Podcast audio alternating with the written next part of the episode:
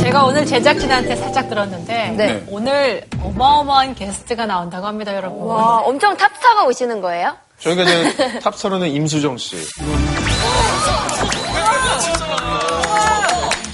최강창민.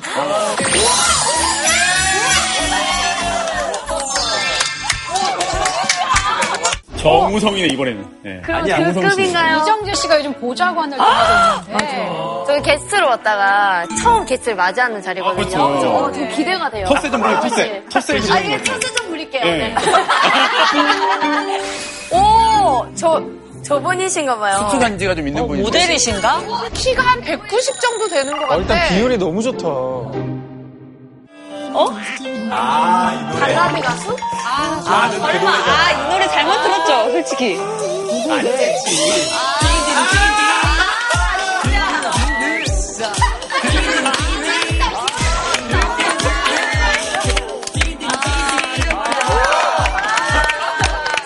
차이나는 클래스 특급 게스트 딘딘입니다. 아, 반갑습니다.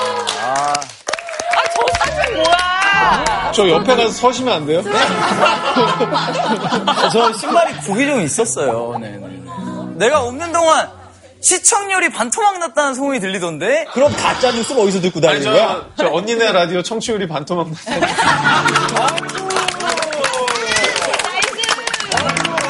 죄송한데 오빠네 라디오예요. 오빠네 라디오. 아, 농담이에요, 농담.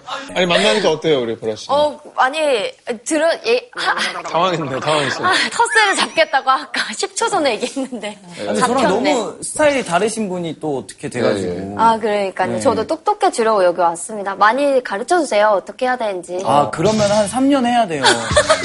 3년 했지. 이제 3년 했지. 아, 그러면 오늘 딘딘 씨가 게스트 자리에 앉으시는 건가요? 아, 정말 몰랐는데 여기 아주 1대1이네요, 이렇게. 아니, 빨리 앉아 앉으시죠. 네, 그래요. 아, 빨리 들어와 앉아. 그래요. 이제 들어오시죠. 그래. 그래, 다리 꼭 힘들어 하는데. 그래. 좋아. 근데 오늘 왜 왔어? 아, 왜 온 거야? 사실 오늘 또 주제가 주제가 또 제가 좋아하는 주제여서 어, 그래? 그러니까 한일 역사에 대해서 오늘 얘기를 한다고 해서 한일 얘기를 한다 그래서 왔습니다. 네. 네, 근데 작가들은 또 엄청 재밌다고 했는데 뭐 모르죠 매주 그러니까. 근데 이게 한일 역사를 들을 때 우리가 재미있을 수가 있나? 정말 혈압오르는 이야기들밖에 없었는데 오늘 맞아. 뭐 어떤 주제인지 되게 궁금해요. 네네. 배워도 배워도 정말 새로운 것들이 계속 나오는 맞아요. 네, 한일 관계에 대해서 통찰력이 있는 얘기를 또 들려주실 선생님 또 나와 계신다고 합니다. 자, 함께 불러보도록 할까요? 네. 선생님! 선생님. 안녕하세요.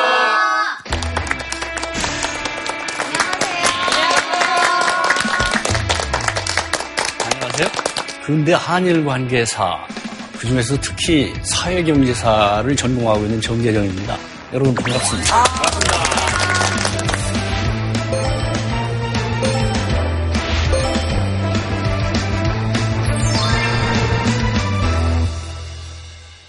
근데 요즘 저희 이제 한일 관계가 진짜 좀 안 좋잖아요. 안 좋습니다. 네, 근데 네. 선생님이 제가 듣기로는 또 네. 80년대 일본으로 유학을 다녀오셨다고 들었는데 네. 80년대 일본과 한국의 분위기는 어땠는지 그때 분위기 좀 얘기 좀 해주세요.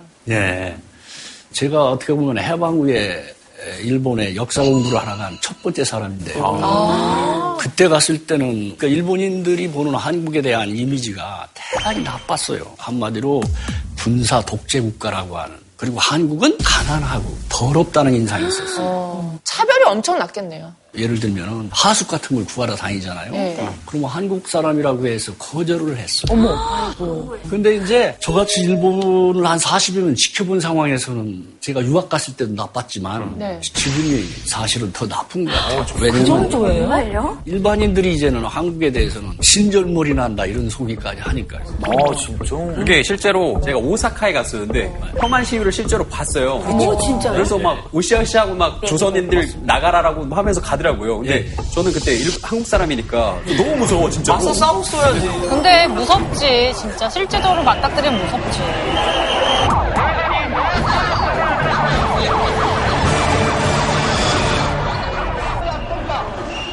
사실 저희는 일본한테 이제 당한 게 있으니까 이제 약간 이 혐일 감정이 생길 수 있는데 왜 그분들은 지금 혐한을 가지고 있는지 약간 궁금하거든요, 저는. 요새는 거꾸로 있잖아요. 마치 우리가 가해자고 일본이 피해자가 된 맞아요. 그런 느낌이에요. 어, 그렇게 생각을 해요? 거기에는 지금 몇 가지 이유가 있는데 하나는 2015년 말에 한국하고 일본 정부 사이에 위안부 문제 합의라는 게 있었어요. 두 나라가 이제 위안부 문제를 해결하는데 일본이 10억 엔을 출연하고 우리가 그거를 재단을 만들어서 할머니들한테 치유 사업을 하고 앞으로는 이런 문제는 이제 국제사회에서 거론하지 않자 이런 식의 이제 합의를 했었어요. 그런데 그 합의가 불충분하다고 해서 한국 측에서는 불만이 많았죠. 그렇죠? 예. 그래서 일단 해산을 했어요. 그러다 보니까 일본은 그거는 약속 위반이다. 국가 간에 합의한 건데 왜 지키지 않느냐. 이런 식으로 자꾸 항의하는 거예요. 또 하나는 지금 이제 큰 문제로 대두된 게 그러니까 일제 말기에 전쟁 기간 동안에 한국에서 끌어갔었던 노동자들에 대한 배상 문제가 한국 대법원에서 작년 10월 말에 판결이 났어요. 일본 기업에 대해서 1인당 1억 원씩을 배상을 하겠거든요. 근데 일본은 무슨 소리냐? 그거 이미 1965년에 한일 협정이라는 거 여러분 알 거예요. 그 협정을 맺으면서 그러한 권리 등은 다 해결했다고 했는데 그것도 약속 위반이다 이렇게 된 거예요. 그래서 두 나라 사이가 상당히 심각해지고 일본 국민들 일반인들 있잖아요. 일반인들 일반인들 사이에서 한국을 싫어하는 이런 분위기가 높아진 거예요. 이 가장 최근 여론조사인 것 같은데 서로를 못 믿는 게 10명 중에 7명이나 된다고 나오는데 네. 정말 심각하네요. 선생님. 심각하죠. 네. 역사를 보는 시각이 서로가 많이 달라가지고 서로가 잘 안 맞아요. 그런 상태가 좀 지속이 될 것 같아요. 선생님, 그럼 오늘의 주제는 뭔가요? 오늘의 주제는 일본의 식민지 지배, 한국을 어떻게 침탈했나 이런 얘기를 좀 할 거예요. 듣기만 해도 혈압 돋는 주제다. 일본이 어떻게 해가지고 한국을 침략하고 지배하면서 한국의 경제를 어떻게 바꿔갔는가? 한마디로 하면 일본의 한국 경제 침탈사 조선에서 일어난 경제 성장의 성과 열매. 다 일본이 따먹 이걸 누가 따먹었겠냐? 금융, 산업, 쌀 이제 뺏어야 되는 쌀 뺏으려면 저거 실어 날리려고 그러죠. 식민지의 본질이에요 그게. 그럼 식민지 근대화랑 식민지 시탈 중에 선생님은 어느 쪽에? 그 얘기는 나중에 합시다 나중에 아, 진짜 오랜만에 수업들을 생각하니까 설레네요. 에, 여러분들 얼마 전에 일본에서 왜 그 연어가 바뀌었다고 해가지고 아, 아 맞습니다. 우리 신문 방송이나 언론에서 하고 여러 사람들 얘기했는데 연호라는 게 뭐예요? 연호는 있잖아요. 중국이나 일본에서만 있었던 건데 뭐냐면 중국에서는 황제, 네. 일본에서는 천황이라고 우리는 네. 일왕이라고 그래요. 그 사람이 재위하는 기간에 그 시대를 상징하는 용어 그런 걸 연호라고 그래요. 예를 그러니까 뭐 예전, 예를 들어 조선 시대 같은 경우는 뭐 고종 몇 년, 뭐 네. 세종 몇 년 이런 식의 걸로 이해하면 되나요? 그거하고는 차이가 있어요. 뭐냐면 우리나라에서 말하는 고종이나 세종이나 이런 것들은 그 왕이 죽은 후에 후세가 그 왕의 업적이라든지 생애 등등을 종합적으로 평가해가지고 붙인 시호예요. 그러니까 이름을 나중에. 시호. 그렇죠. 나중에. 근데 이제 연호는 그 사람 재위 중에 그 시대를 부르는 지칭하는 그러한 거예요. 저는 레이와 연호 해가지고 네. 레이와 예. 연호인 줄 알고. 왜 여기 앉아 있는지 알겠네. 가족인데 가족. 얼마 전에 뉴스를 보니까 이렇게 액자를 저렇게 틀면서. 네.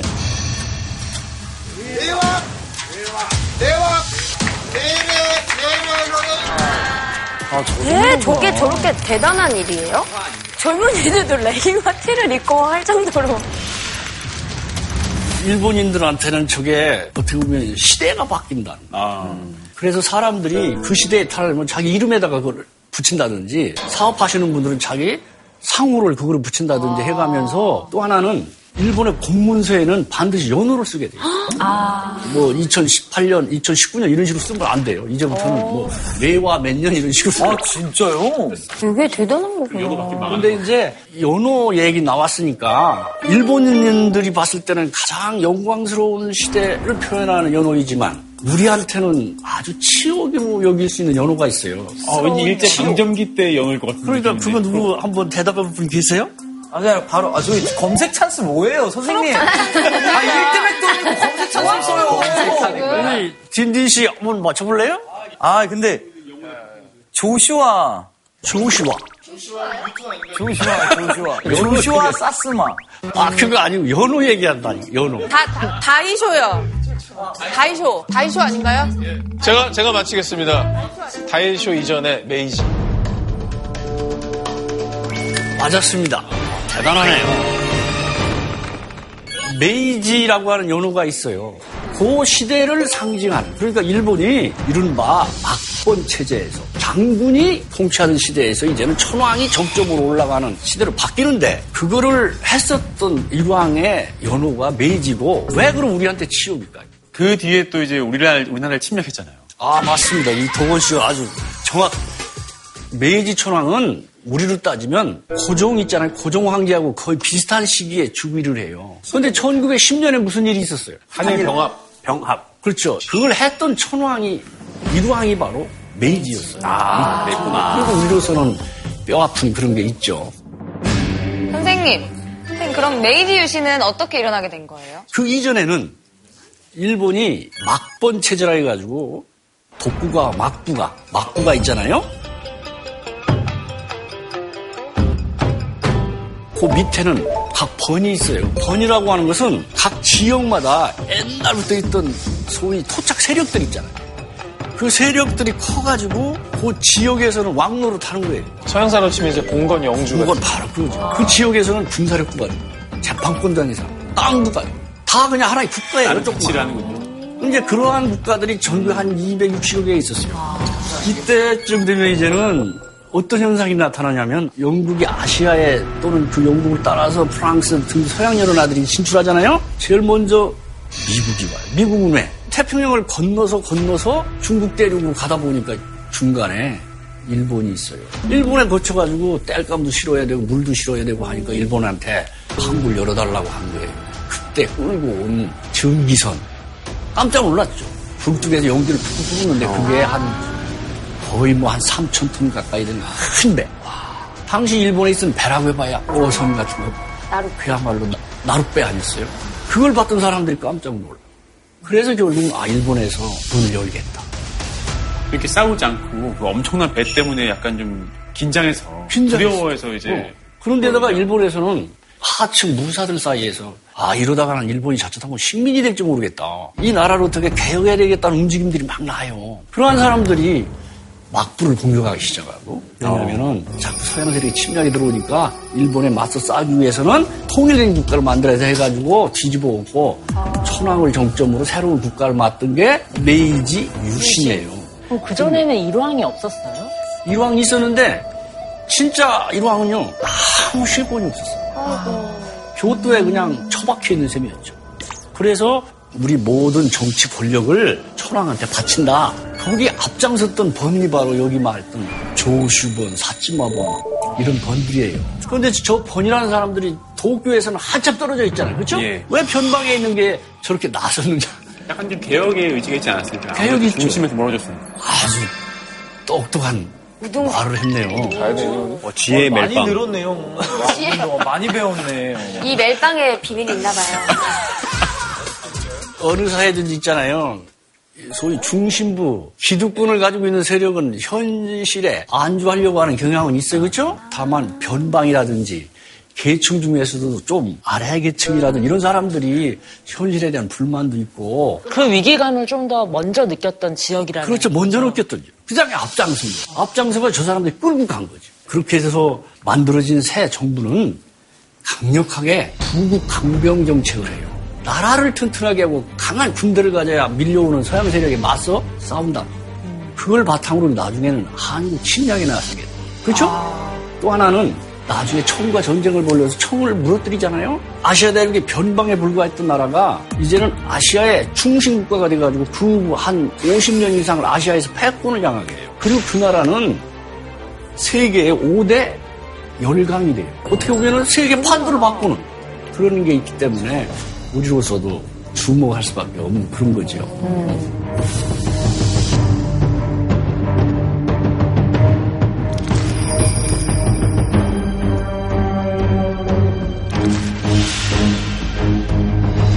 여러분들이 만 원권 지금 지금 사용하는 게 아니고 앞으로 저렇게 바꾸겠다고 했어요. 아, 만에는요? 여기에 나와 있는 저 사람, 저 사람이 누굴까요? 바뀌는 거면 아베, 아베 총리가 좋아하는 사람 아니에요? 맞, 맞습니다. 시부사와 H. 시부사와 H 맞습니다. 일본에서 왜 저기 화폐까지 놓으려고 하냐면 일본에서는 저 사람을 일본 자본주의의 아버지라고 특히 메이지 유신에 참가했지만 자기는 관료가 되기 싫단 말이죠. 경제를 통해서 일본에 기여하겠다 해가지고 기간산업 이게 은행이라든지 철도라든지 이런 것들을 많이 만들어. 우리나라에도 깊게 관여를 해요.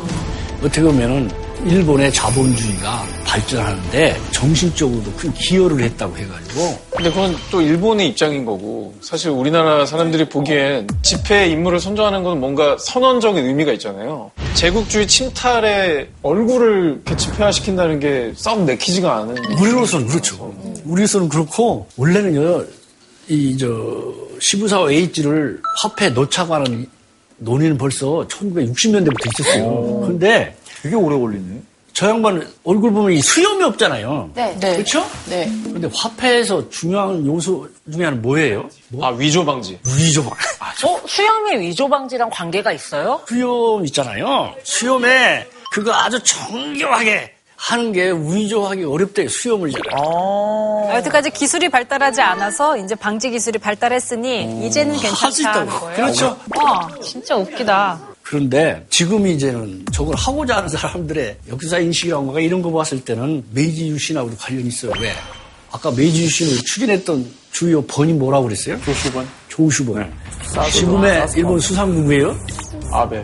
아베? 어디 출신이에요? 조수번인가요? 조슈번. 아, 진짜요?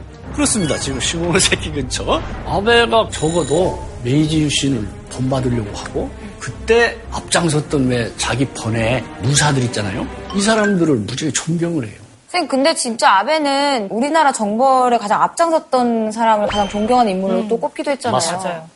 그 지금 저 아베 수상이 참배하고 있는 저기가 바로 자기 고향에 있는 그 하기라는 곳인데 그쪽에 요시다 쇼인이라고 하는 사람이 있었어요. 그 사람은 거기에서 조그만 우리식으로 하면 서당 비슷하게 학교를 열어가지고 거기에서 가르쳤던 사람들이 메이지 유신의 주역이 돼요.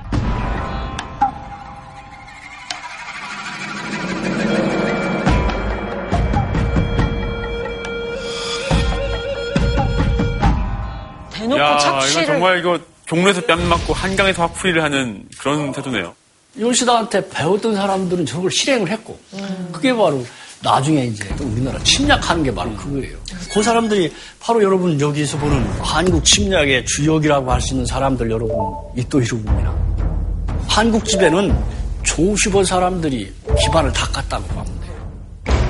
또 하나는 우리가 왜 역사를 기념할 때 대개 50년, 100년, 150주년 이렇게 기념하잖아요. 우연히 제가 따져봤더니 50주년 기념할 때 수상 있잖아요. 베라우치 마사타케가 수상이었어요. 그때. 조선 총독을 마치고 가서 그리고 100주년이었을 때 사또 에이사쿠라고 하는 사람이 수상이었어요. 그 사람은 지금 아베 총리의 애 작은 할아버지죠. 그 사람도 조슈 출신이에요. 그리고 지금 아베 총리 작년에 할 때 조슈번 출신. 아베 총리도 다 조슈 출신들이 한. 그러니까 이 사람들이 역대 총리로서 메이지 유신을 아주 높게 평가하고 그것을 어떻게 보면 본받자고 하는 사람들 있잖아요. 그만큼 메이지 유신의 영향력이 일본에서 강하다는 그렇죠. 걸 네, 보여주신. 그러니까 보통 일본 사람들의 일반인들의 역사 인식 속에 그런 식으로 다, 다 자리 잡아가는 거예요.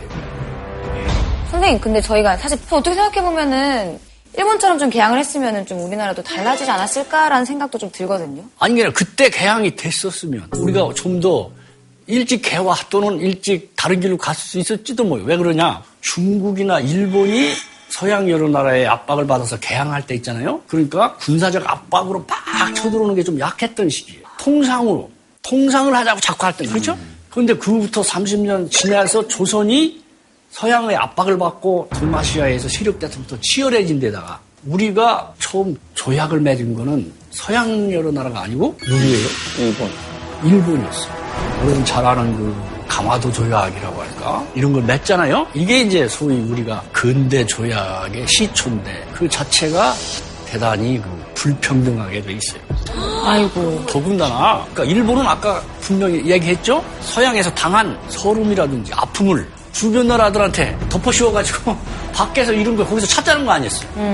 그런 나라 우리가 처음 조약을 맺은 거예요. 그러니까 서양에서 당한 서름 플러스 일본이 노리는 것까지 합쳐진 더 나빠진 형태로 우리가 불평등 조약을 맺었어요. 군대에서 선임한테 괴롭힘 당하고 그거 배운. 다음에 자기. 거 씌워서 후임한테 맞아, 더 맞아. 친 거네. 아, 네. 정말 요시다 쇼인의 가르침을 그대로 거죠. 그러니까. 네, 바로 그렇습니다. 최악이야. 네, 네. 그 조일 수호 조약하고 부속 조약이 맺어져요.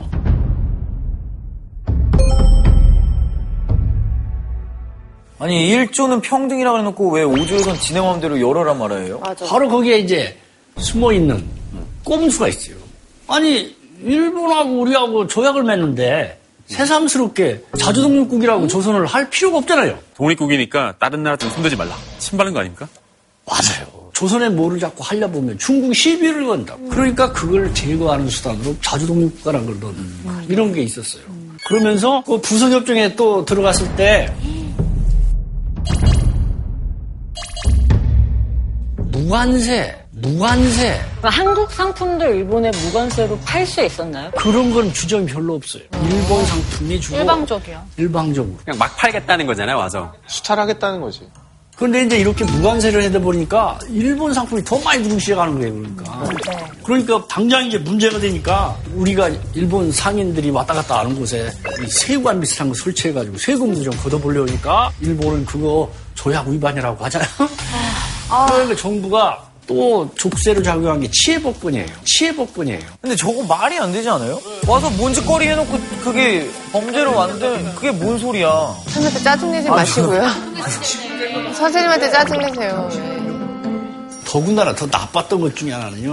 개항장이라고 한국을 열면 부두에서 한 4km 범위 안에는 상인들이 마음대로 왔다 갔다 하면서 거기서 상점도 내고 일본 돈 있잖아요. 일본 돈도 거기서 쓸 수 있었어요. 그럼 일본인들이 미친 듯이 들어왔겠네 돈 벌려고. 그러니까 당연히 일본 상품이 들어오고 일본인들이 몰려들어요. 진짜 엉망진창이다, 진짜. 말이 안 되지만 그 당시에 제국주의 시대에 저런 게 통하는 시대예요. 지금은 좀 눈치 보면서 깡패짓을 조율하는데 저땐 대놓고 할 수 있었던 시대네요. 그대는요 말 안 들으면 포함을 끌고 가지고 대포로 때려 부셔요. 우리는 그냥 가만히 있어요? 말도 아이, 못하고? 아이, 가만히 있지 않았죠. 그 얘기를 하는 거예요, 지금. 뭐냐면은, 우리 지금 너무 화났죠. 먹어. 우리도요, 우리도 계약하려고 발버둥 쳤죠. 그러면서 이제 중국이나 일본과 같이 대등하게 나라 체제를 바꿔가겠다고 해가지고 일으킨 게 대한제국이에요. 제국이 된 거예요, 제국. 황제가 다스리는 나라. 요새 역사학에서는 광무개혁이라. 왜 그러냐? 광무가 바로 연호잖아요. 연호예요. 우리도 이제는 연호 이제 쓴 거예요. 그냥 광무라는 용어. 그리고 나서 이제 여러 가지 개혁을 선포해요. 그 중에서 토지 조사 이런 것도 해요.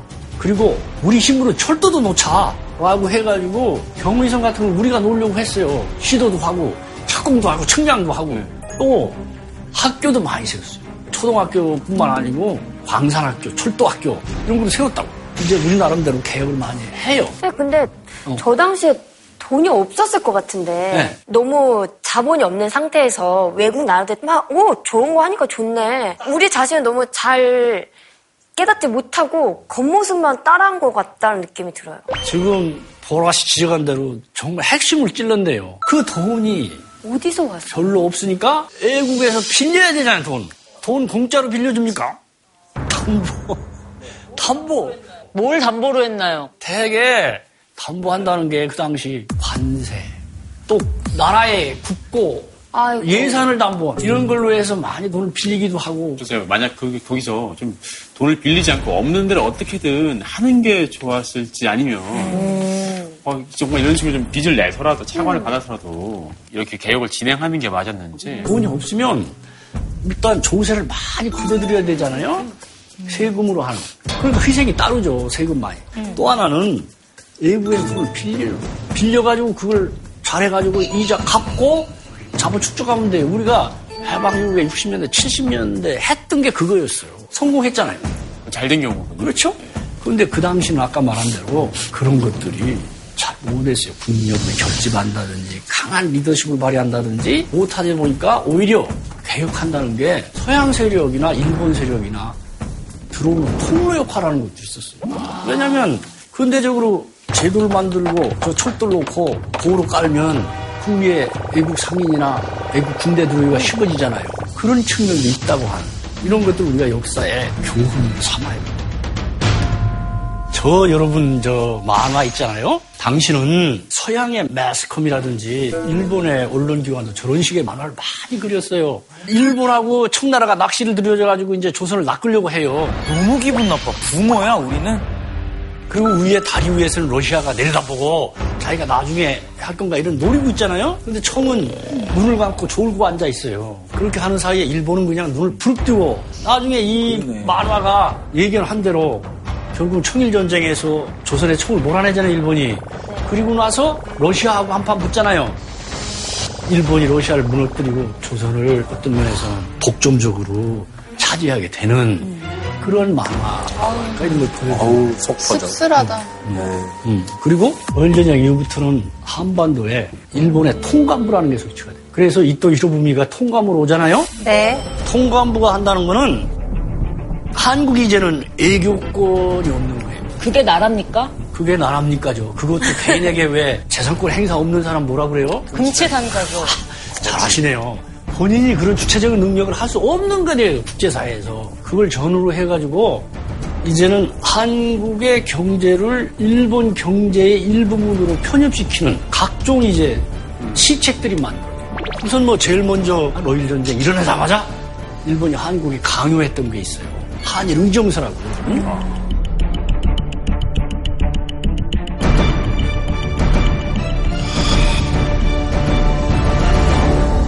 나 읽다가 어, 잘못 읽었나 했어. 그냥 우리 마음대로 할게 이거 같은데.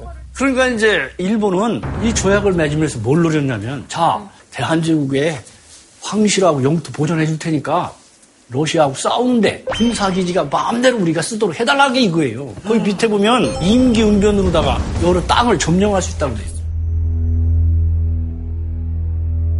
그렇게 해서 만들어진 게 결국 이때 기초해가지고 지금 용산에서 신의주까지 올라가서 만주로 가는 그 철도를 일본 군대가 직접 놓기 시작해요. 철도 놓으면 철도에는 막대한 토지가 필요하잖아요. 또 철도 역 옆에는 군사기지가 전쟁.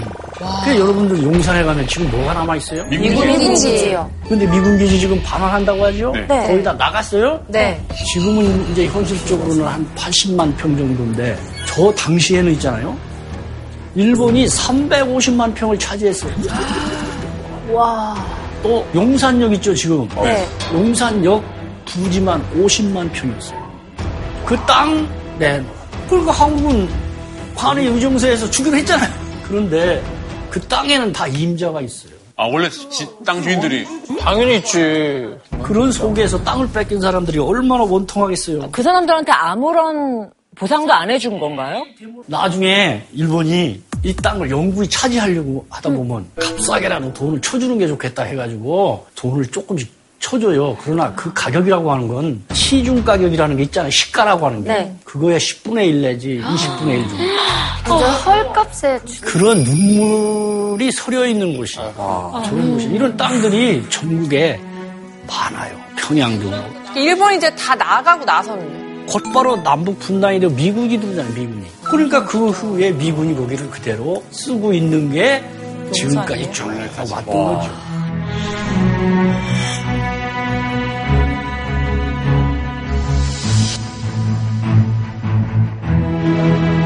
또 중요한 게 이제는 대한제국은 일본인 자본이나 일본인들이 와서 장사하고 사업하기 좋은 말이죠. 그러한 나라로 자꾸 바꿔가는 거예요. 그런데 대한제국 같은 경우는 돈이 없잖아요. 그 돈을 일본에서 빌려서 아니 이미 그 전에도 빚졌다고 하지 않으셨, 않았어요? 뭐냐면 빚을 왜 강제로 덮어 씌우는 경우도 있잖아. 너 이거 빌려가라고. 먼저 빌려달라고 하지도 않았는데 억지로 빚을 지운 거예요? 넣네. 그 시대가 그 시대가 그랬어요. 그때가 일본이 그 전에 거의 한 천년을 우리나라를 잡아먹으려고 막 임, 임진왜란도 일으키고 온갖 외란을 다 일으키면서 노력을 했는데 지금 요 돈 요거 때문에 이렇게 쉽게 우리나라를 먹을 수 있으니까 얼마나 쾌재를 불렀겠어요. 아주 거기에 딱 맞는 예를 하나 드릴게요. 초대 총독이 아까 테라우치 마스타케라고 했죠? 네. 그 사람이 한국과 강제 병합조약 맺고 했을 때 시를 읊어요. 아주 신났네 진짜. 도요토미 히데요시 있잖아요. 그때 침략에 선봉했었던 가토 기요마사라든지 고니시 유키나가라든지 일본의 영주가 있었어요. 그런 사람 이름을 대가면서 오늘 자기 그 대선배들이 우리가 지금 한 거를 얼마나 좋아하겠냐 이 얘기를 해요 실제로. 근데 이제 그렇게 해서 도입된 이른바 빚이 1907년 정도 되면 1150만 원. 나중에 이제 더 들으면 한 1300만 원 정도가 돼요. 선생님, 지금 돈은 얼마인가요? 요즘 돈은 환산하기는 어려운데 대한제국의 당시 1년 예산이 약 2,300만 원 정도. 그러면 1년 예산의 반이 빚이다. 그러다 보니까 이제는 빚 많이 진걸 우리가 어떻게 하려고 했어요? 갚으려고 하겠죠. 맞아. 갚으려고 하죠, 당연히. 국채무상운동 있지 않습니까? 질문하기도 전에 먼저 맞추면 대단히. 퀴즈를. 아, 뭐야? 아, 우리 다 모르는 척 하고 있는데 혼자 맞추면 어떡해요. 지가 없게 태어났어? 대구에서 상점을 하고 있던 몇 분들이 먼저 이제 취지서를 해가지고 돌리니까 야 이 나라 빚 이거 못 갚으면은 나라가 망하니 우리 남자들은 담배를 끊고 여자들은 금가락집 아니면 비녀라든지 그렇게 해가지고 하자고 했더니 금방 그게 이제 대구에서 퍼져나가고 당시 그 발행했던 우리나라 신문 중에 한글 신문 중에 제일 유명했던 게 대한매일 신부라고 있었어요. 그걸 대대적으로 보도. 거기에 광고도 내고. 이러다 보니까요, 그게 들불같이 번져요. 그렇게 돼버리니까 국민들이 이제는 뭐 힘이 모아지잖아요. 그래서 한 230만 원 정도. 네, 대단히 많은 돈이네요. 벌써 5분의 1 이상 모이잖아요. 여기에 대해서는 오히려 빚을 준 일본이 당황할 거 아니에요. 빚 갚으면 자기들 네. 끈앞풀이 떨어지는 거 아니에요. 네. 그러니까 그 국제보상운동을 앞에서 막 선전하고 끌고 가던 대한매일신부 그 당시 사장이 그저 영국인 베델이라는 사람이 있었어요. 그 사람은 영국인이기 때문에 일본인이 함부로 체포할 수도 없고 그걸 간판으로 내세운 거예요 우리가. 그런데 한국인 사장 양기탁이라는 분이 있었는데 이런 사람들이 돈을 횡령했다고. 아, 누명을 씌운 거 농민을 씌운 거예요. 와, 억울해. 베델 같은 경우는 영국으로 추방해버리고 양기탕은 재판에 해부되는데 물론 나중에 어, 무죄죠. 그러다 보니까 어떤 문제가 생기냐면 내부에서 부심이 생기잖아요. 그런 게 서- 화- 아, 그 생기면 당연히 진짜 돈 떼먹은 줄 아는 사람도 있을 거고 열기가 삭죠. 어, 너무 짜증나. 그러다 보니까 일본 방해를 받고 해서 시끄러드는데 곧 그 후에 이제 한국 병합이 되고 하면서 그돈 같은 경우는 나중에 밀립대학 설립운동이라든지 우리 그런 쪽으로 전용도 하고 그래요. 선생님, 근데 꼭 저는 이제 좋기도 하지만 꼭 이렇게 나라나 정말 친일파 이런 사람들이 잘못한 걸 왜 백성들이 힘들게 고생을 해야 되는지 모르겠습니다. 지금 대한민국처럼 튼튼한 나라에서 살고 있으면 당연히 그런 얘기 하죠. 근데 당시처럼 절박한 상황에 있으면 사실 아마 여러분들도 담배 끊고 해가지고 돈 낼 거예요. 그렇죠? 우리가 1997년에 왜 애체 부족해가지고 나라가 부도난다고 하니까 어떻게 했어요 그때? 아, 금모기하고 그 세계가 깜짝 놀랐잖아요. 국민들이 말이죠. 어떻게 자기 장롱에 들어있는 금붙이를 내놓느냐고.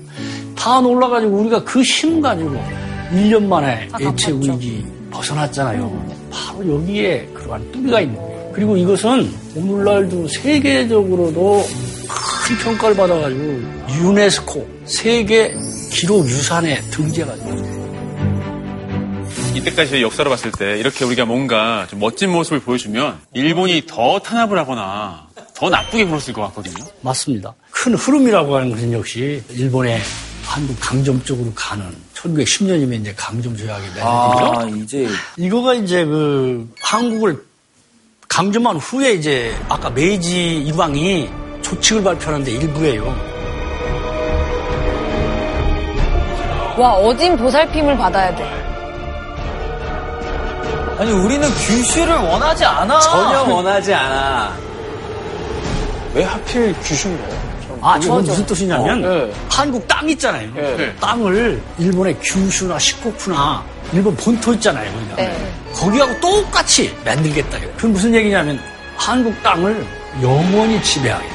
그러니까 식민지 정도가 아니라 그냥 아예 내 거다. 그러니까 식민지가 아니라 이제는 일본이 됐다는 얘기예요.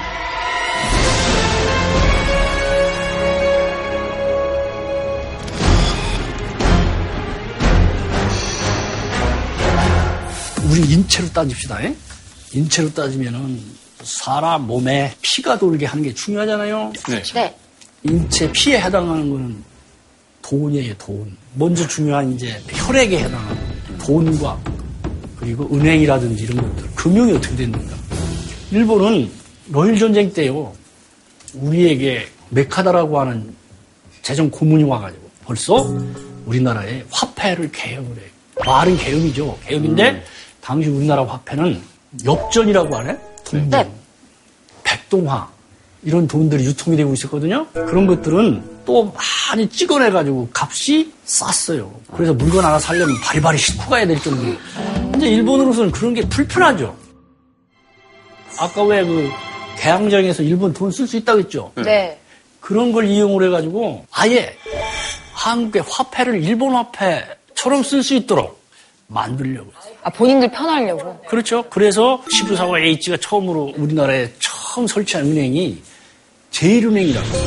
바로 이 제일은행한테 화폐를 발행하도록 해요.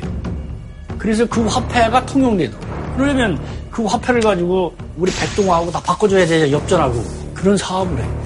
그러다 보면은 어떤 일이 생기느냐? 우리나라에 백동화라든지 엽전, 동전 많이 가지고 있던 우리나라 상인들은 그 돈을 바꿔야 되잖아요. 그럼 또 수수료를 수수료? 떼는 거지. 수수료도 떼지만 바꾸는 과정에서 가치가 떨어져. 가치가 떨어지죠. 질이 나쁜 건 아예 바꿔주지도 않아요. 그럼 뭐 하루아침에 자기 가지고 있던 돈이 휴지 조각이 되는 거야. 상인을 다 죽겠네. 아, 그래가면서 그걸 관리하는 은행을 만들어야죠. 그러니까 제일은행뿐만 아니라 이 농민들을 상대하는 농공은행이라든지 예를 들면 농민들한테 또는 상인들한테 돈을 빌려줄 수 있는 일본 은행들을 여기저기 만들고 그런 식으로 해가지고 일단 이제 경제 혈관 피에 해당하는 것들을 장악을 하는 그런 것들. 저 당시에 저 민족 자본으로 된 은행이나 이런 건 없었나요? 민족 자본들도 있었어요. 뭐냐면 우리나라도 아까 광무개혁 얘기했죠? 그때 우리도 은행을 설립을 해요. 대한천일은행이라든지 한성은행이라든지. 그런데 은행 설립을 해서 나가지만 은행에는 자본이 많이 모여야 신용이 생겨가지고 많이 이용할 거 아니에요. 그런데 그런 것들이 가다 몇 년 못 가요. 몇 년 못 가서 망하고 하니까. 그리고 이제 대한제국 말기에 가서는 우리도 중앙은행 만들자 해서 한국은행을 진짜 만들어요. 네. 근데 그걸 곧 우리가 일본의 강점이 되니까 일본이 그걸 조선은행으로 바꿔가지고 뺏어. 근데, 근데 가장 먼저 이렇게 금융, 화폐 개혁을 추진했던 일본의 의도가 뭐라고 볼 수 있을까요? 우선 일본의 자본이나 일본 기업들이 침투하기 쉽게 만들어야 돼. 그렇게 하려면 일본 본국에 쓰는 화폐하고 통용이 될 수 있는 걸 만들어야 되잖아요. 부수 효과로서는 어떤 면에서는 한국인들이 가지고 있는 자산, 가치를 떨어뜨리고 그런 걸 삼키기가 쉽죠. 삼키기가 쉽게 되겠죠. 아니, 조선 사람들 상대로 막 이율도 막 높게 받고 막 그랬나요? 그거는 어디까지나 표면은 같아야 되니까 이유는 같은데 문제는 문제는 있잖아요. 이 은행에서 돈 빌릴 때는 아까 말한 대로 담보 같은 게 필요하다고 네. 했죠. 담보를 적게 인정해 주는. 담보 같은 거를 할 때는 한국 같은 경우는 불리하죠. 왜냐하면 한국인들이 영세한 게 많으니까. 근데 일본인들은 신용을 자기들이 높게 쳐주니까 빌려가지고 싼 이자로 빌리잖아요? 그때는 쌀값이 비싸고 자꾸 올라가니까 땅값도 올라가잖아요. 네. 그렇게 쌌을 때 땅을 빨리 산다고 일본인들이. 그래가지고 일본인들이 지주로 발전해요. 나쁜 짓을 되게 꼼꼼하게 했다. 네, 체계적으로. 어? 되게 디테일하게 한다. 또 중요한 거는 땅이 있어야 뭐 농사도 짓고 공장도 짓고 사람도 살잖아요. 조선시대도 이게 땅이 가장 중요한 거니까 토지 조사를 해가지고 기록을 해가지고 토지 대장단 만들었어요. 그런데 일본이 어, 강점하고 나서 착수한 토지 조사는 한마디로 땅의 넓이, 위치, 그 이게 밭이냐 논이냐 이런 것들을 다 조사하고 그걸 또 장부에다가 다 기입을 해가지고 주인이 누구다 또 그걸 바탕으로 세금 얼마다 이것까지는 쭉한 1년의 작업을 토지조사 사업이라고. 일본이 이걸 철저하게 했어요. 이렇게 꼼꼼하고 철저하게 한 이유가 뭐예요? 토지조사 사업은 이 식민지 지배에 아주 기초가 되는 거예요. 통치를 하려면, 나라를 하려면 땅 정확하게 파가는 건 당연한 거고 세금을 거들려면 거둬야 되잖아. 그럼 그 근거가 분명해져요. 또 땅이 마음대로 사고 팔리게 상품화하려면 그런 게 필요하잖아요.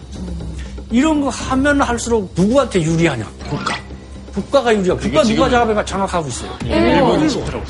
일본은 이걸 함으로 해가지고 조선 정부가 예 파가 있었던 것보다 거의 두 배 가까이 더 많은 땅을 찾아내요. 그게 세금을 그만큼 더 거둘 수 있다는 얘기예요. 이 토지 조사 끝나고 나니까 조세를 걷는 게 종래보다 한 20%까지 늘어나요. 예, 이러한 이게 토지 조사 사업 하고 나서 이제 우리 동양척직 주식회사라는 얘기 들어보셨어요? 예, 예. 얘네가 정말 이때 악명이 높죠. 얘네가 이때 우리 땅을 엄청 많이 사갔잖아요. 한국에 황무지를 개간한다든지 한국에 땅을 값싸게 사가지고 일본의 이민들 있잖아요. 일본의 농민들을 한국에 인주시키려고. 이주시키는데 불화하려고 했어요. 어. 그래서 실제로 동양촉지 주식회사는 토지조사사에 끝날 때쯤 되면은 어, 일제 강점기의 최대 지주가 돼요.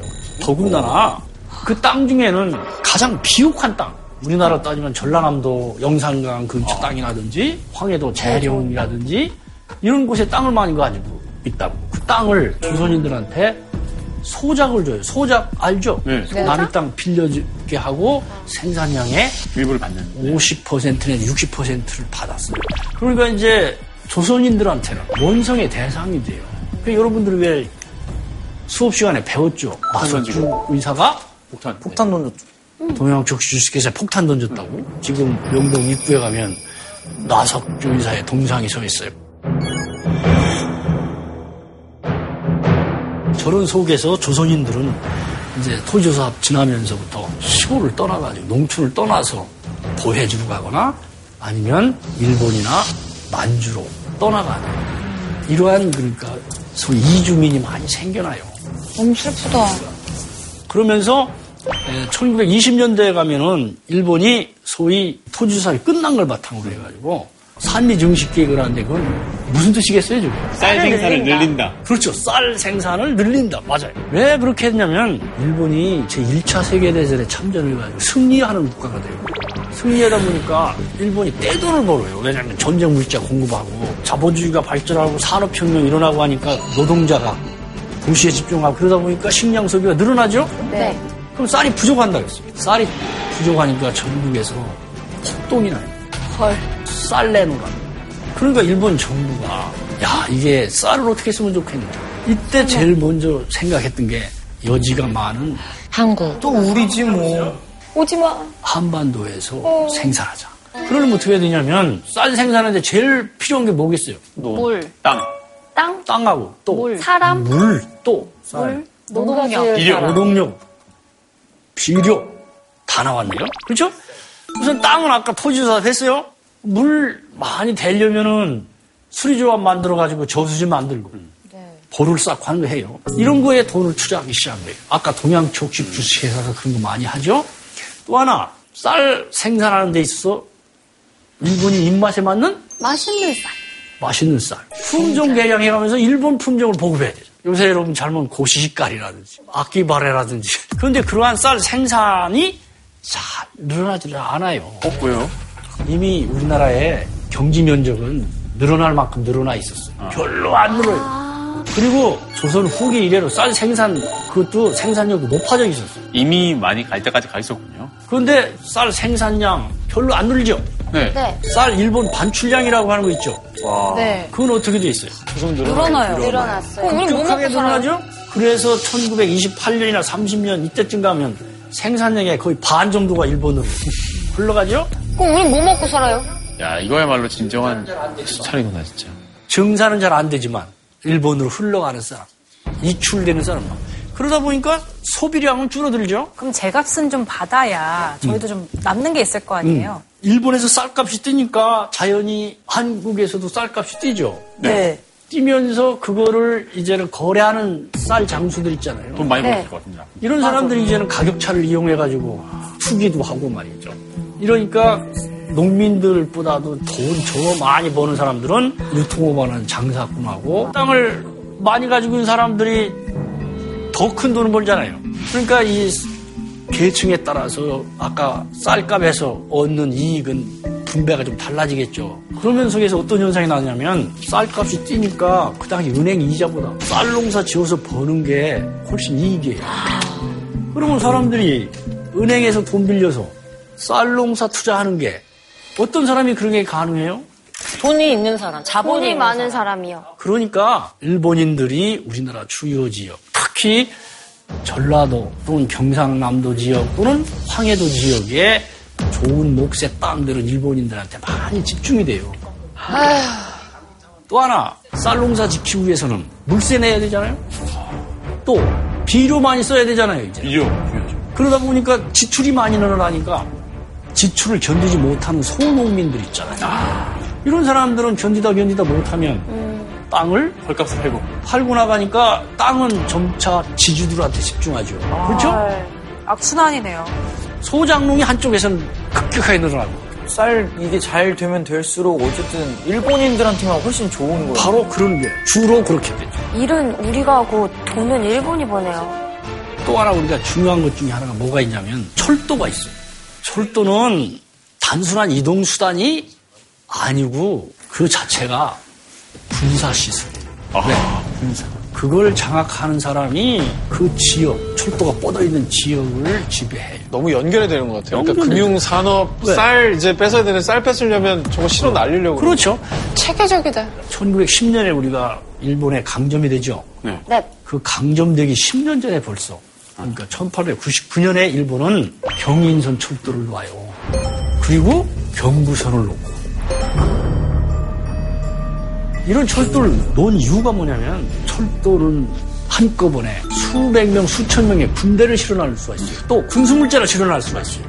그러니까 그 철도 연선은 전부 다 철도를 갖는 그 세력이 지배하게 돼요. 그래서 일본이 그걸 가지고 러시아하고 싸운 거예요. 러시아가 만주 철도를 먹으려고 하고 일본은 한국 철도를 먹으려고 해요. 그걸 놓고 싸우다가 결국은 접점을 못 찾아 일어난 게 러일 전쟁이었어요. 그리고 나서 일본은 이제는 전국 사방으로 뻗는 철도를 놔야죠. 네. 그래서 1910년부터 곧바로 대전에서 목포까지 가는 무슨 선? 호남선이네요, 저기. 호남선. 저기 서울 경성에서 원산까지 가는 무슨 선? 경원선. 경원선 놓고 경원선 놓자마자 원산에서 저쪽 청진으로 해서 두방강까지 올라가는 삼강봉 해령까지 가는 함경. 함경선 저걸 다 일본이 놓은 거예요. 다 하는 거예요. 저렇게 놓으니까 일본 세력이 방방곡곡으로 뻗어가면서 주변에 광산물, 수산물 이런 걸 반출하고 쌀 실어내고 또 하나 중요한 게 있어요. 뭐냐면 철도가 놓여지니까 그 사람들이 어디로 가겠어요? 철도를 따라서 위로 주변으로 올라가 가 이제 철도 타고 쭉 갈 수 있겠네요. 아주 잘하셨어요. 한국에 있던 사람들이 이제는 철도 타고서 어디로 가요? 역세권. 역세권에 들어가가지고 상점 차리고 주변에 농사 짓고 그걸 노려가지고 일본은 우리나라한테 철도 놓을 때 땅을 미리. 미리 그래요. 그 당시 우리는 일본과 조약을 맺어가지고 철도 건설에 필요한 땅은 공짜로 주기로 했어요. 그러니까 일본으로서는 아, 공짜로 받을 바에는 최대한 받아가지고 자기들 아니 내가 일본 사람이어도 한국 오겠다. 그렇죠? 너무 그러니까 꿀인데. 그런 식으로 해가지고 각 역을 중심으로 전국에 여기 수백 개 아니에요.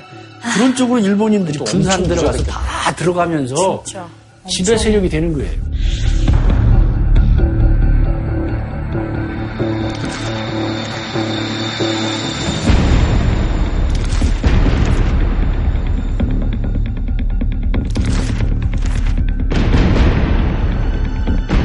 (1941년에) 잘 아시다시피 일본이 진주만. 진주만 습격을 해요. 진주만. 아, 저 야망이. 그렇죠? 미국이 참전하고. 그렇게 해서 세계 2차 세계대전인데 그런 전쟁 속에서 우리 한반도가 다시 한번 크게 바뀌어요. 경제 구조가. 뭐냐면은 이제는 군사 기지화. 군사에 필요한 물자를 생산해서 공급하는 여기 여러분 압록강 수력발전소 왼쪽에 보이는 게 그거예요. 수풍댐이라는 거 알아요? 네. 당신은 저 스풍 때문에 세계 최대급의 댐이 있어. 전력을 많이 생산하면 그 전력 가지고 할 수 있는 공업이 있어. 그게 중화하고 뭐냐면 제철로 철광석에서 쇠 뽑아내는 거라든지 또 화학공업이 있어. 그 화학공업에서 비료 만든 비료 공장은 화학 공장하고 같아요. 그게 흥남이라는 거 오른쪽 보세요. 질소 비료 공장 콤비나트라 해가지고 공업단지예요. 우리가 물산 공업단지 생각하면 돼요. 1930년쯤에 불과 인구 한 200명 정도에 불과했던 어촌이었어요, 흥남이. 근데 한 10여 년 지나는 동안에 18만 명이 사는 거대한 공업도시가. 결국 북한 지역은 불과 한 10여 년 사이에 아시아에서는 몇 째 안 가는 중화학 공업 단지가 돼요. 그러니까 흥남도 그러고 청진도 그러고 남포도 그러고 그러니까 그 당시 조선 총독이 한 유명한 얘기가 있어요. 미남이 지루하고 총독이 뭐라고 얘기하냐면 중국을 먹기 위해서는 일본이 이제 몸통이다. 그러면 이제 주먹으로다가 중국을 친다고 그렇죠? 주먹에 힘이 실리려면 어디가 튼튼해야 돼요? 팔뚝이요. 한국은 팔뚝해야 된다. 이런 얘기 할 정도로. 헤드락을 걸고 싶어요. 그럼 남쪽은 어땠나요? 남쪽은 어땠냐면 남쪽은 수력 발전 거의 없죠. 근데 남쪽은 평야지 되고 하니까 면화 재배 같은 게 좀 있어요. 그래가지고 남한 쪽에는 일본 대기업이 들어와가지고 방직 공장을 세워요. 조선에 가면 조선방직이라고. 광주, 전라도 광주에 가면은 어, 종현방직이라고. 그러니까 경공업이죠 한마디로. 그런 것들도 사실은 한국의 경제에 영향을 주니까 한국인들도 거기에 자극을 받을 거 아니에요. 자극을 받으니까 어떻게 보면 국산품을 만들어야겠다 운동도 나고. 그래서 이제 한국 사람들이 즐겨 신었던 고무신 있잖아요. 네. 고무신 그때 많이. 그러니까 근데 선생님 그러면은 지금 결과적으로 볼 때는 어쨌든 기분은 엄청 나빠도 우리 국가 경제 발전에 어느 정도 도움이 됐다는 주장이 썩 틀린 말은 아닐 수도 있는 건가요? 이 식민지 근대화론, 식민지 수탈론 같은 경우는 학문적으로 대단히 논쟁거리 중에 하나예요. 근데 이게 논쟁이 될 수 있나요? 이게 사실 식민지라는 게 나쁜 애들을 갖고 한 일이잖아요. 아, 그런데 이런 건 있어요. 예. 예를 들면 식민지 근대론 중에서 하나가 이제 뭐냐면은 일본이 아까 왜 천황이 말한 조칙에 나오는 것처럼 한국인을 위해서 한국 경제를 개발을 한 거 아니냐, 개발했다는 점. 아니 이제 일본을 위해서 하다 보니까 한국의 경제가 개발이 된 거죠. 목적은 일본을 위해서 한 건데. 바로 결과적으로. 한국에도 네. 조금은 도움이 됐다 그렇죠. 정도인 거지. 네.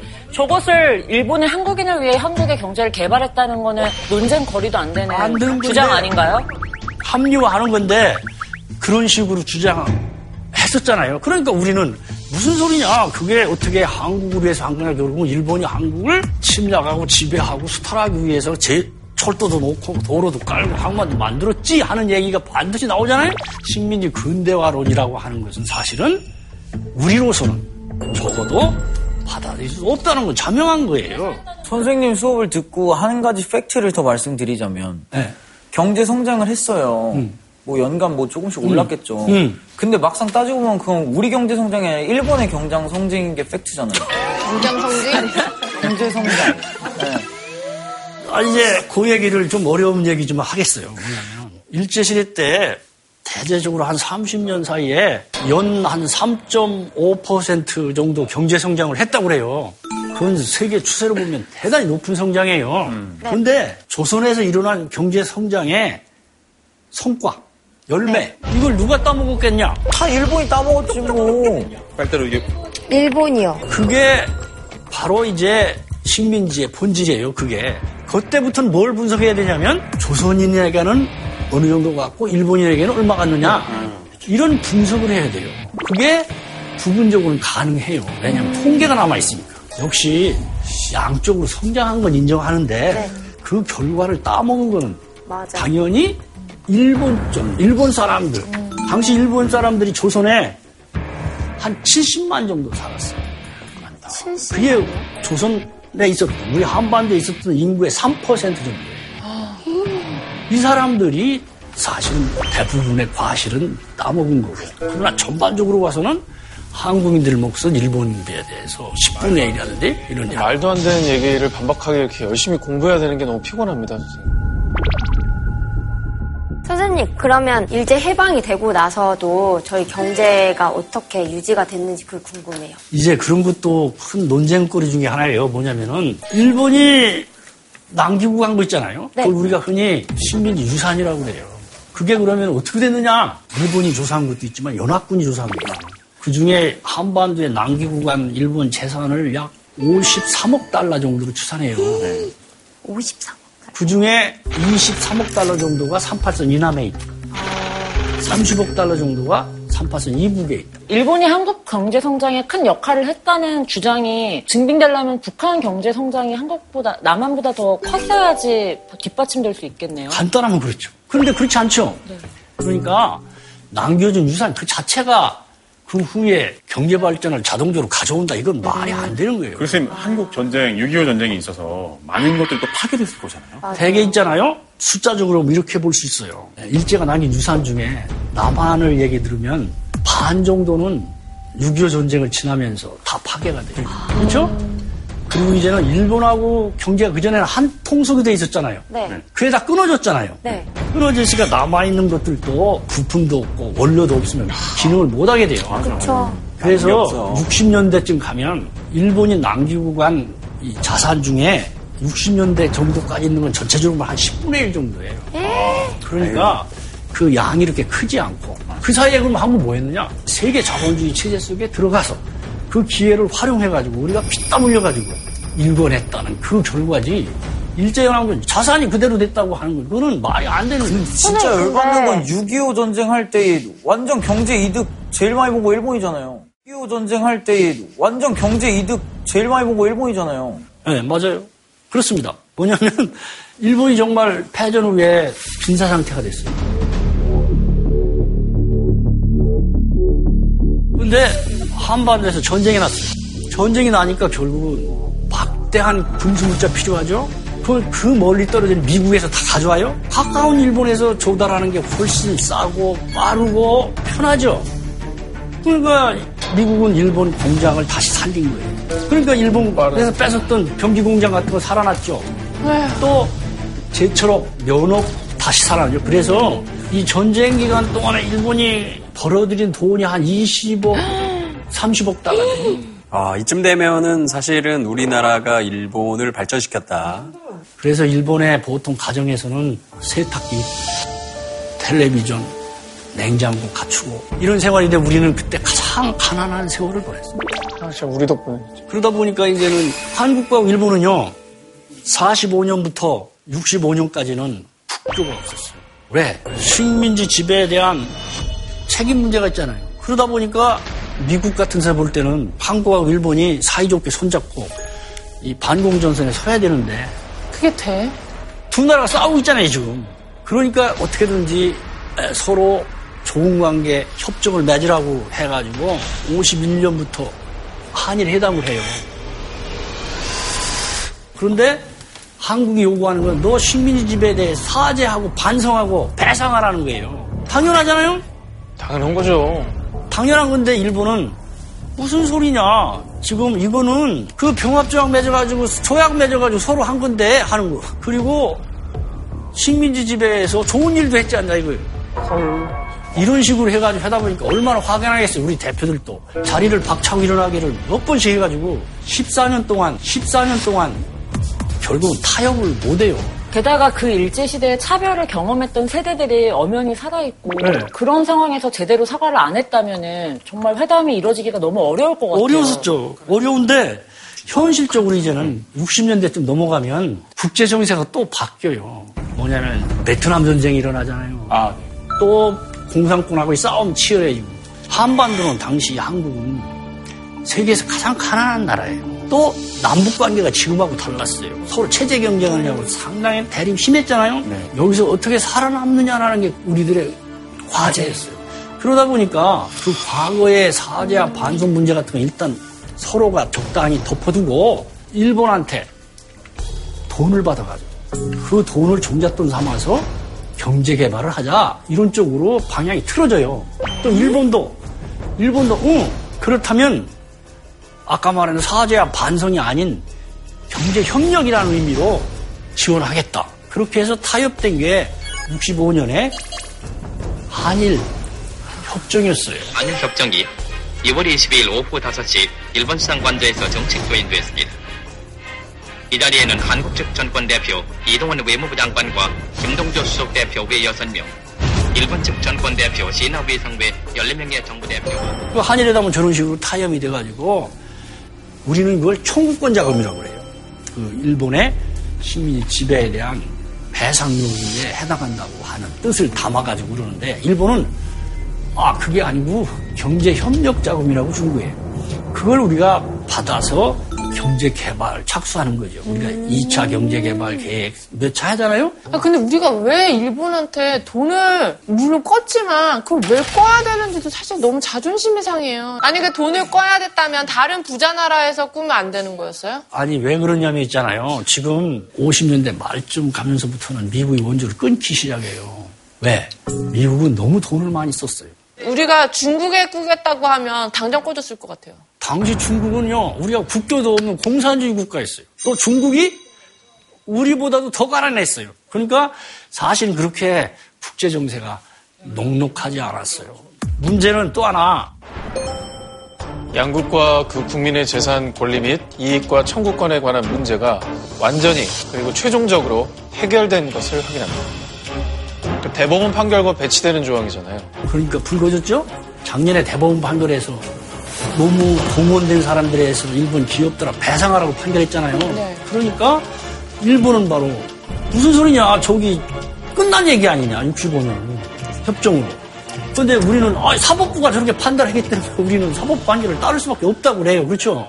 이 한일회담이나 또는 그 결과 맺어진 한일협정에 대해서는 관점에 따라서 사람에 따라서 사안에 따라서 여러 가지 평가가 나올 수 있어요. 근데 선생님, 한일협정 같은 중요한 것들은 몇몇 정치인들이 결정할 문제가 아니라 대국민 투표를 한다거나 그 국민의 의견을 좀 대대적으로 물어보고 결정해야 되는 거 아닌가요? 뭐 돈 몇 푼 받고 그걸 사제로 맞바꾸고 이런 이런 일은 정말 일어나서는 안 되는 거잖아요. 지금 지금 그런 걸 한다면은 그런 걸 할 수 있겠죠. 다- 지금 한다면은.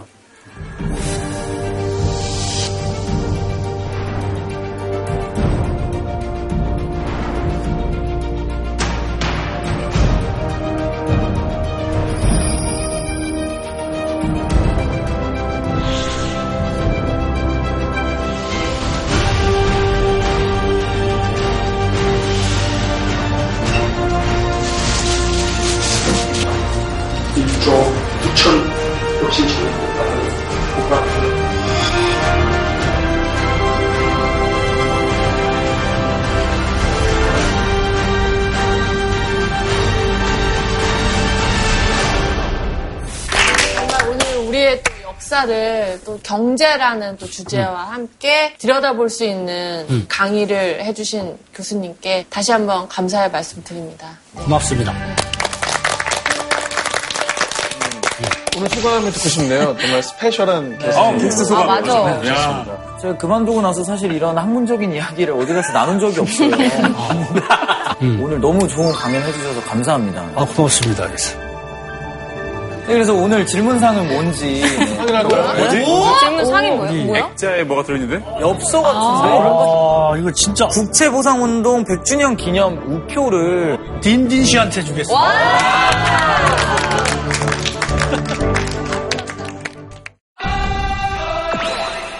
차이나는 클래스 방학 특집 공개 강연 준비되셨나요?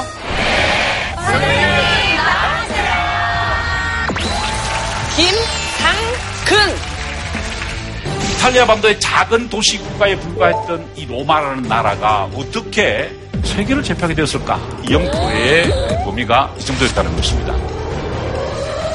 대체 누구에 의해서 어떻게 망한 겁니까? 로마 제국 쇠퇴의 원인은 네모에 있다. 뭘까요? 부채, 목욕탕 폭군, 사치. 그럴 수 있어. 우리 천재인데. 확장과 유지를 함께 어떤 것이 가장 큰 문제이고 왜 동로마에 대해서는 집중을 안 하는지 아주 좋은 질문입니다. 좋은 질문 하나 해야 되는데 급해지네요. 우리 한국 사회에 로마 제국의 쇠망이 어떤 의미를 가질 것인가? 그것에 대해서 오늘 공부를 해보고자 합니다. JTBC